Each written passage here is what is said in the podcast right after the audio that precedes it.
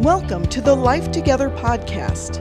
Life Together is a Wednesday gathering for worship, Bible study, and community at Discover Church in Oak Creek, Wisconsin.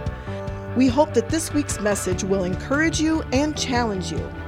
Our mission here at Discover Church is to reach our world for Christ as we lead people to discover and become who God has created them to be. If you turn your Bibles today to the book of Psalms, chapter 106, we're going to get to the book of Judges here in a few minutes, but we're going to start in Psalm 106. Psalm 106 is a song of praise, it is a song of worship, and the attribute of God that is being worshiped in this psalm is God's faithfulness. Wow, God has been so faithful. He has been constant and reliable and true, and everything that He said, He does. But this psalm isn't only about God's faithfulness, it's also about our unfaithfulness. Sometimes when I'm trying to tell you how awesome something is, it helps if I compare it to something else. So if I tell you that Lake Michigan is awesome, you might believe me. But if I begin to compare Lake Michigan to a puddle in our parking lot, you might then understand in a greater way how awesome Lake Michigan is. And that's what the psalmist does. He says, Isn't God so faithful even though we've been so unfaithful? If I was to summarize Psalm 106 into a sentence, it would look like this Even though we've been so unfaithful to God, God has been so faithful to us. When I compare my unfaithfulness to God's faithfulness, I am stunned at how good He is. Let's read an excerpt from this psalm together. This is verse 7 through 13.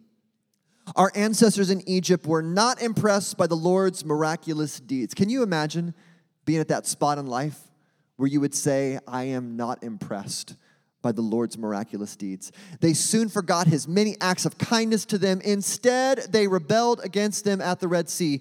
Even so, he saved them to defend the honor of his name and to demonstrate his mighty power.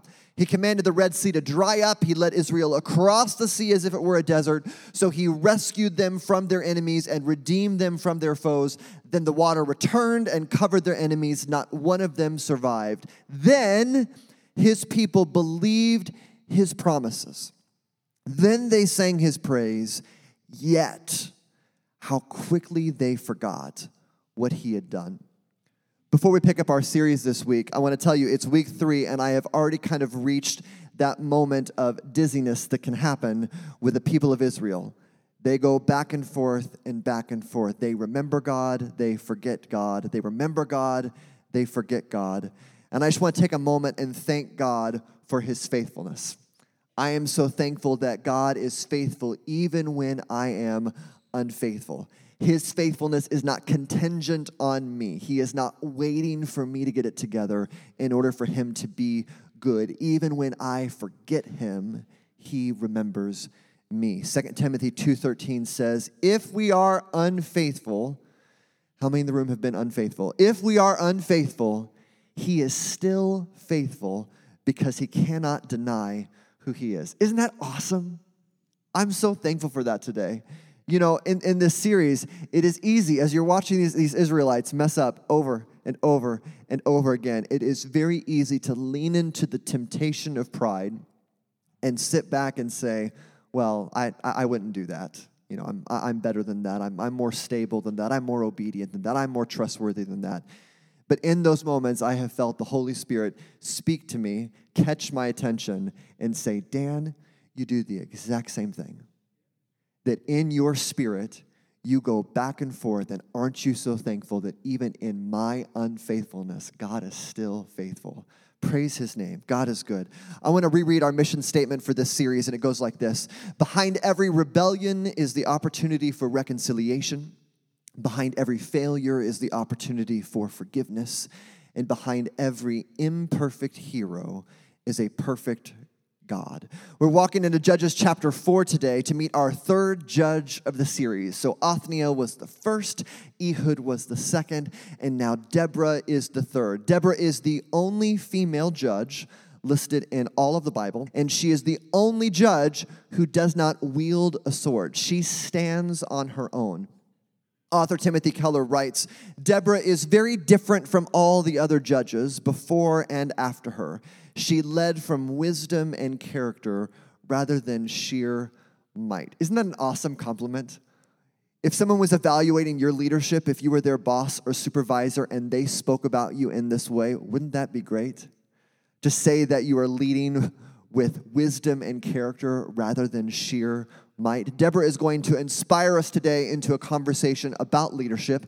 Even though Deborah is an imperfect leader, she can point us to the perfect leadership of Christ. So let's turn now to Judges chapter 4. We're going to stay in Judges chapter 4 for the remainder of our night tonight. Let's kick off by reading verses 1 through 4. After Ehud's death, the Israelites again did evil in the Lord's sight. So the Lord turned them over to King Jabin of Hazor, a Canaanite king. The commander of his army was Sisera, who lived in Harosheth Hagoyim. Sisera, who had 900 iron chariots, ruthlessly oppressed the Israelites for 20 years. Then the people of Israel cried out to the Lord for help. Deborah, the wife of Lapidoth, was a prophet who was judging Israel at the time. Let's pray as we walk into God's word together tonight. Father, we thank you for this room. We thank you that you have brought us here together as brothers and sisters in Christ. I pray that you would allow us to be shaped by your word tonight. I pray that if there are places in our life that we have been withholding from you, I pray that you would challenge us to open our arms and welcome you into every corner of our existence. We need you. We trust you. In the name of Jesus, we pray. Amen. Deborah has an awesome name. So her name literally translates as honeybee, which is really kind of a cool name. Like if you had a daughter, that'd be fun to name your daughter honeybee. And her name is appropriate as you see what she does in the story. First of all, she is sweet, and her wise leadership over Israel is like honey to the people of Israel. She brings good things and delight to her people. And then she is also to her enemy she's going to be like a bee that is going to sneak up and sting them. They are not going to see what's happening with the attack that's going to come from Deborah. Even Deborah's husband has a cool name. His name is Lapidoth, and his name translates as fiery or torches. This is why Deborah is sometimes referred to as the woman of torches or the fiery woman. And I love what this says about their relationship. In their community, Lapidoth is not the person of authority. Deborah is. She is the judge, she is the prophetess, and yet in her leadership, she is submitted to the leadership of her husband. I want to tell you the only leader that you should worry about is the leader who can't tell you who they're submitting to. We are all people who are under submission to authority. And Deborah's authority in her life is fire. And I think that's really cool. Uh, ladies, I would imagine that you would think it'd be really cool to be able to think about your, your spouse, your husband, and say, man, my man is so hot that he sets me on fire to do the work that God has called me to do. That he is this blazing torch that lights me up to go do the vision that God has called me to.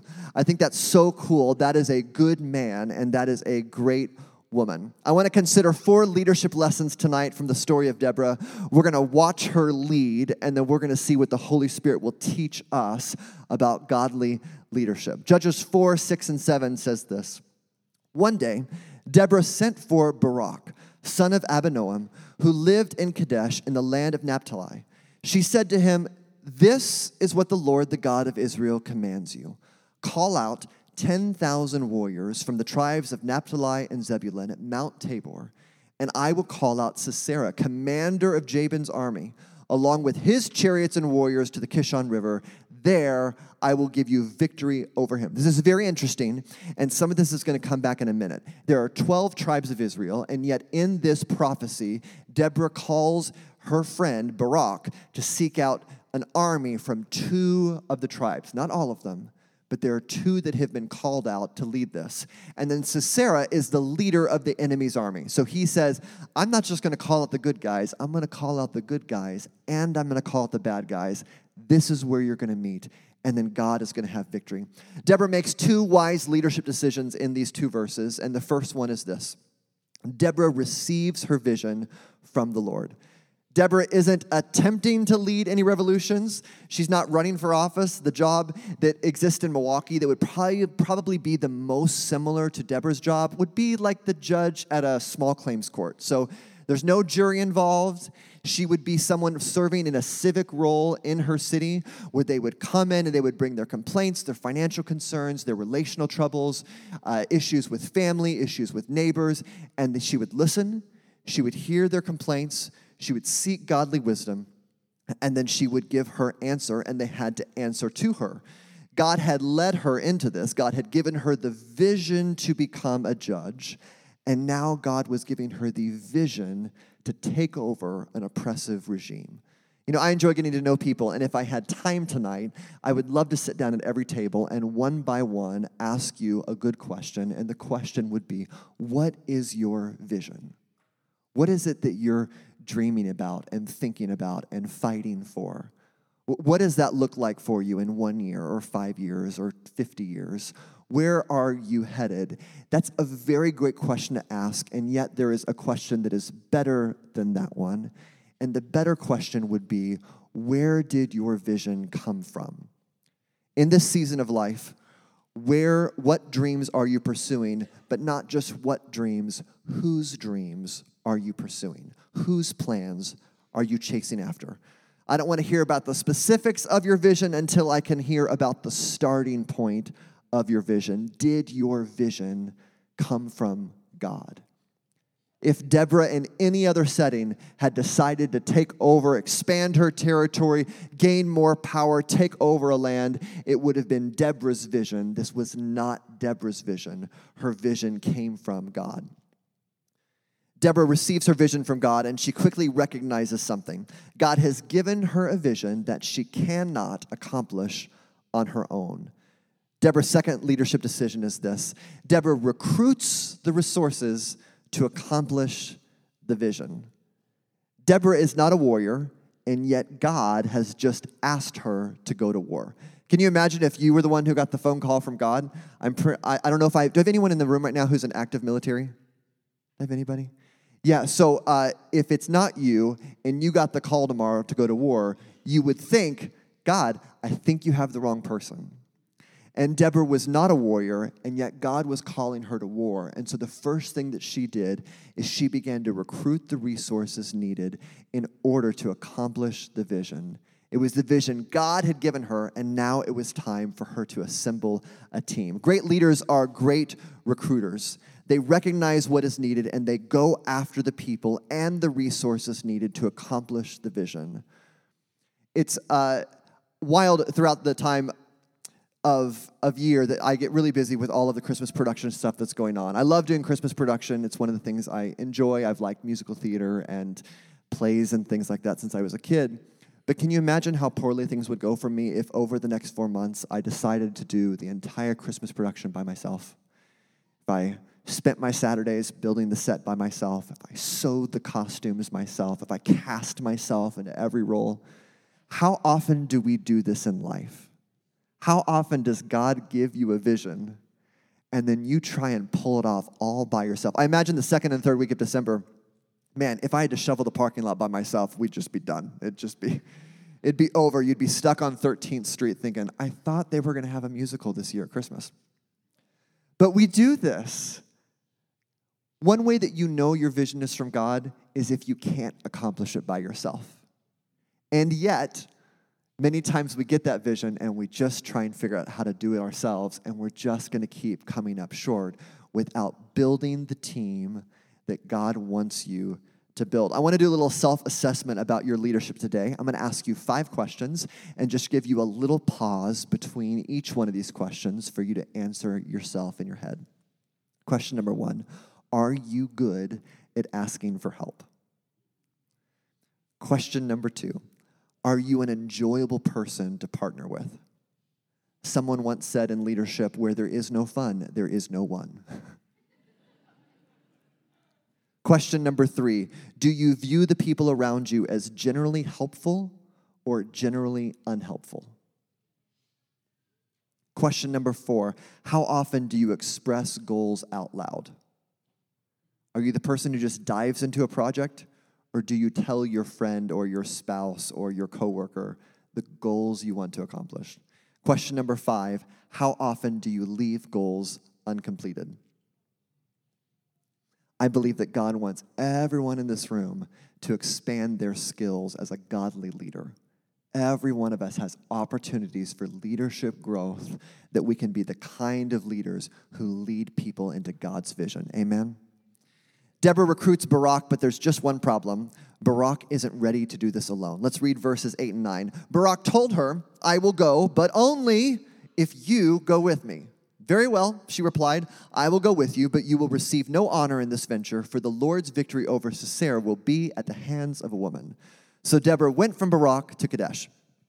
The third leadership decision that Deborah makes here is this Number three, Deborah supports Barak. She recruits a team and then she walks alongside him. Barak is aware that he may have the skill and the might, but he doesn't have the influence and he doesn't have the anointing.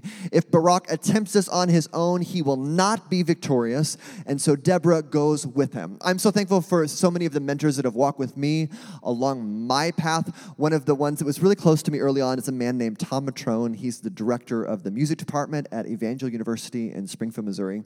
And he was one of the first people who gave me opportunity as a pianist, um, and it was accompanying a choir rehearsal. So we had a choir rehearsal five days a week.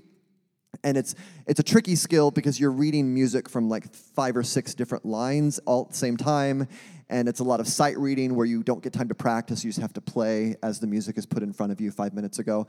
And I was not great at it. And so I remember him correcting me throughout the rehearsal, where he would be talking to the choir and then he would just interject my corrections flat, sharp, and helping me get, get this music right. He would walk over whenever I was rushing the tempo and he would just put one hand on my shoulder, and both of us knew what that meant. It meant, slow down, Dan, chill out, you're rushing. And those voices in my life, those voices in your life are so meaningful. They are the things that shape us, the things that lead us to success, to have someone who is going to walk alongside us. Here's the trouble we are always ready to be surrounded by mature and talented people, and yet we can be so unwilling to invest in the immature and the untalented. I want to ask you who in your life is immature and untalented? And don't tell them that. Are you taking time out of your day, out of your week, out of your month to invest in people that you would like to see them grow? You know, discipleship and mentoring is a untimed harvest. If I plant a corn kernel in the ground, about three months later, I will have corn. But if I invest in a person, there is no way of knowing when that is going to grow to a place of fruitfulness. There are some people who soak up wisdom like a sponge and will grow faster than you would ever expect. And there are some people who will just be outright defiant to the investment that you are making in their lives. There will be some people that you will not see fruitfulness for years.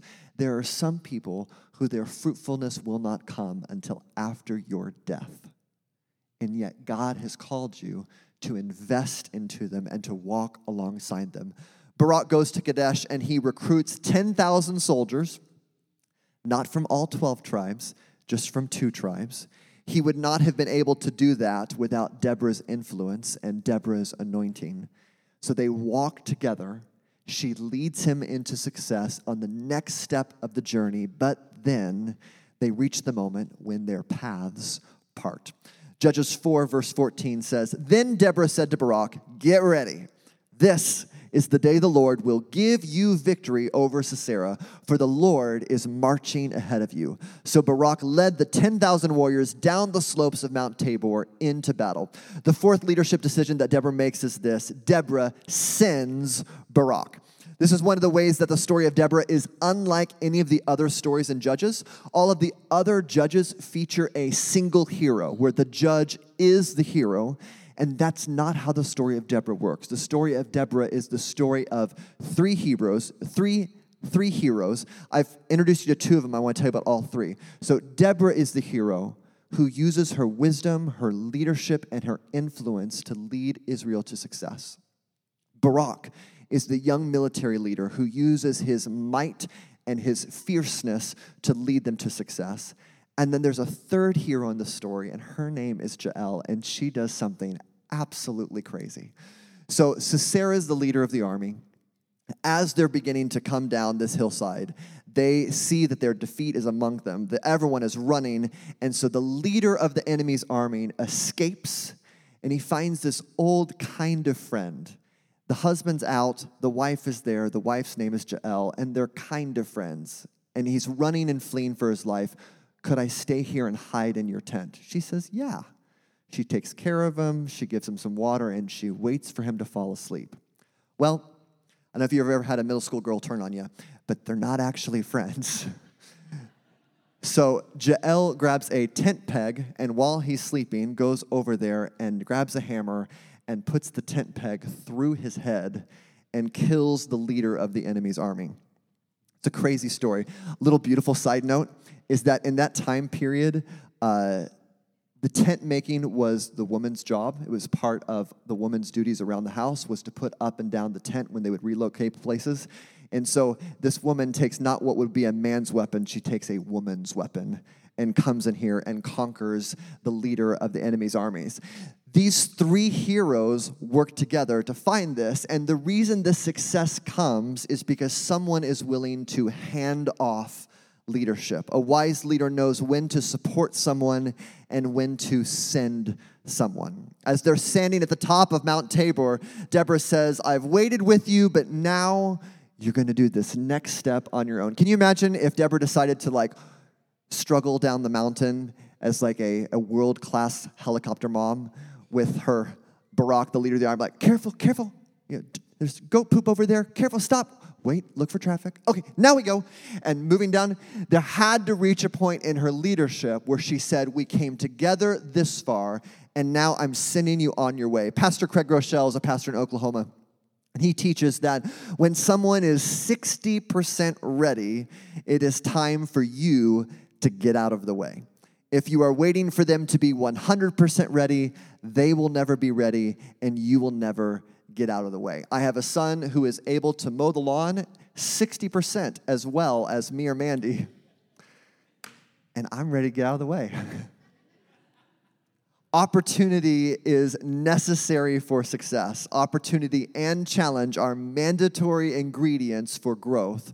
Can you imagine if Deborah would have hustled down that mountain with him? No, she needed to let him go. Deborah's ability to lead and to let go are key markers to her success.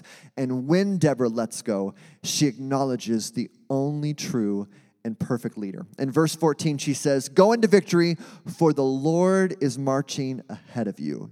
You're not going to win because of my leadership. You're going to win today because Christ is a perfect leader. In John chapter 16, Jesus is ready to have this exact same moment with his disciples. He has walked alongside them for three and a half years, and now it's time for them to go forward on their own I want you to hear the coaching that Jesus gives them as he begins to start the path to leaving them. Verses 12 through 14 in the book of John, he says, There is so much more I want to tell you, but you can't bear it now. When the Spirit of truth comes, he will guide you into all truth. He will not speak on his own, but will tell you what he has heard. He will tell you about the future. He will bring me glory by telling you whatever he receives from me. All that belongs to the Father is mine. This is why I said, The Spirit will tell you whatever he receives from me. I want to make sure you caught everything I just said. So Jesus is with them, and he reaches the moment that Deborah reached when he said, I've walked alongside you, and now it's time for me to send you. You have to go on this next step by yourself. And Jesus explains the relationship of the Trinity in the leadership of our lives. And he says, okay, I, Jesus Christ is the perfect leader, and everything that he has, he gets from where? From the Heavenly Father. He says, My Father has given everything to me, and then there's the Spirit. And who did Jesus leave behind to be our guide? He left us with the Holy Spirit. He says, Everything the Spirit says to you is Him speaking for me. So He's gonna tell you what I wanna tell you, and everything that I have came to me from the Father. He said, This is how the leadership in your life is going to work. And so, if you want to see perfect leadership in your life, But the best plan is to submit to Jesus Christ and allow the Holy Spirit to speak words of wisdom into your life. This is exactly what Deborah says. She says, Okay, I'm leaving you now, I'm sending you, but don't worry because the Lord of heaven is marching ahead of you. You, you might get ahead of me, but you're, you're never going to get ahead of him. There's something fascinating that happens in Judges chapter 5, and this is the only Judges story that works this way. So we've walked through tonight all the way through chapter 4. You hear the entire story of Deborah in a historical approach where they're telling you the facts of what happened, who said what, who won, who didn't win, and just walking you through the story. In Judges chapter 5, it retells the exact same story, but it does it in a completely different way because Judges chapter 5 switches over to poetry. I'm going to ask Mandy to come join me. So, one of Deborah's many gifts is she is a prophet and she is also a poet. So, after the victory of chapter 4, she writes this song and she sings the story all the way through chapter 5. And the way I want to close tonight is I want to ask Mandy to help me out here. And she is going to take, it'll take three or four minutes and read us all the way through chapter 5. We'll have the words up on the screen here, or if you want to follow along in your Bible, I'm reading from the New Living Translation.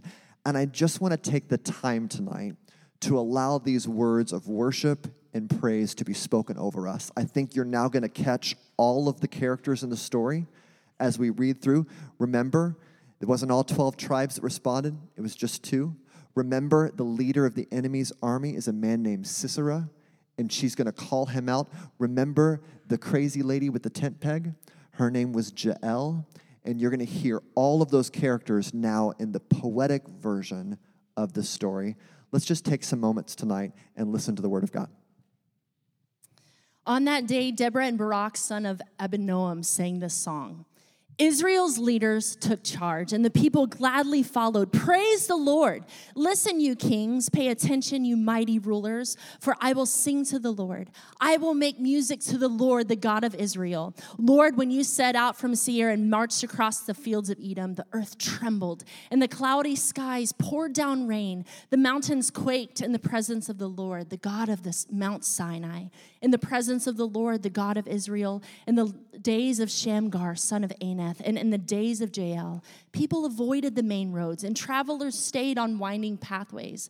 There were few people left in the village of villages of Israel until Deborah rose as the mother of Israel.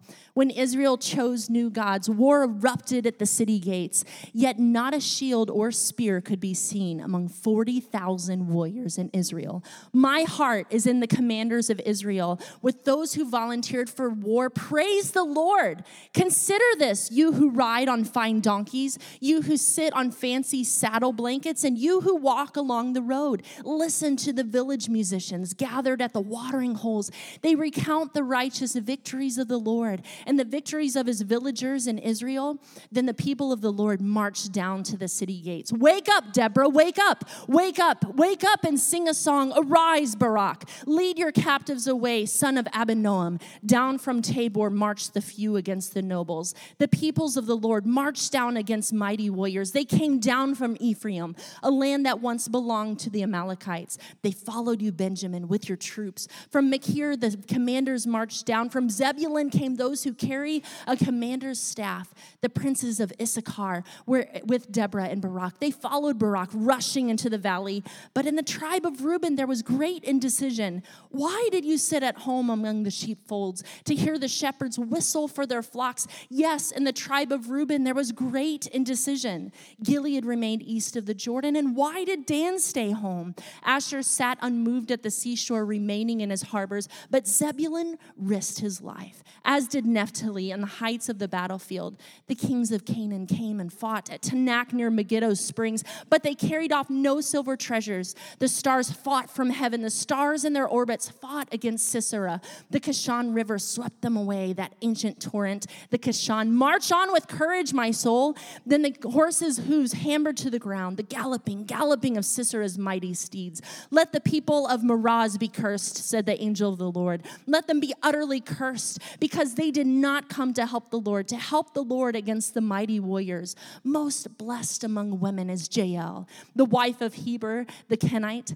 May she be blessed among all women who live in tents. Sisera asked for water, and she gave him milk. In a bowl fit for nobles, she brought him yogurt. Then with her left hand, she reached for a tent peg, and with her right hand for the workman's hammer, she struck Sisera with the hammer, crushing his head. With a shattering blow, she pierced his temples. He sank, he fell, he lay still at her feet, and where he sank, there he died. From the window, Sisera's mother looked out. Through the window, she watched for his return, saying, Why is his chariot so long in coming? Why don't we hear the sound of chariot wheels? Her wise women answered. And she repeats these words to herself They must be dividing the captured plunger, with a woman or two for every man. There will be colorful robes for Sisera and colorful embroidered robes for me. Yes, the plunder will include colorful robes embroidered on both sides. Lord, may all your enemies die like Sisera, but may those who love you rise like the sun in all its power. Then there was peace in the land for 40 years.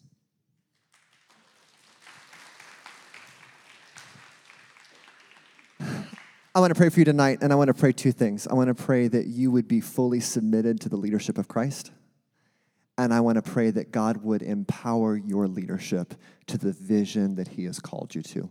Let's pray together. Father, we submit ourselves to you. You are the king of our lives. The only leader you should ever be afraid of is the one who doesn't know who they're submitted to. And I pray, Lord, that every leader in this room would bow their head to the King of Kings and the Lord of Lords.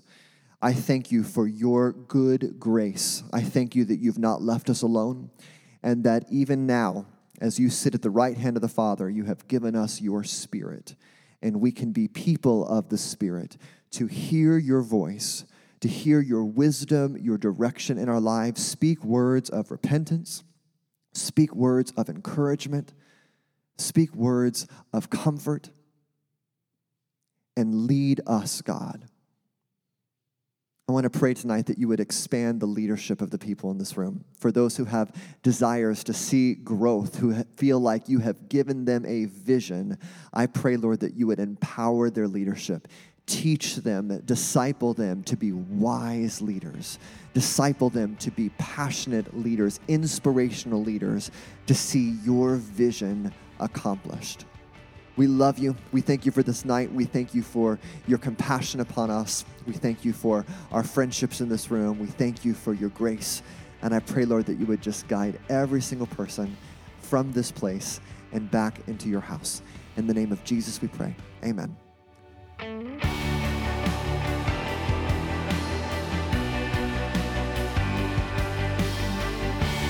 Thank you so much for being with us for the Life Together podcast. It's even better when we see you in person. Join us Wednesday mornings at 10 a.m. or Wednesday evenings at 7 p.m. right here at Discover Church. Find us online at discoverchurch.org.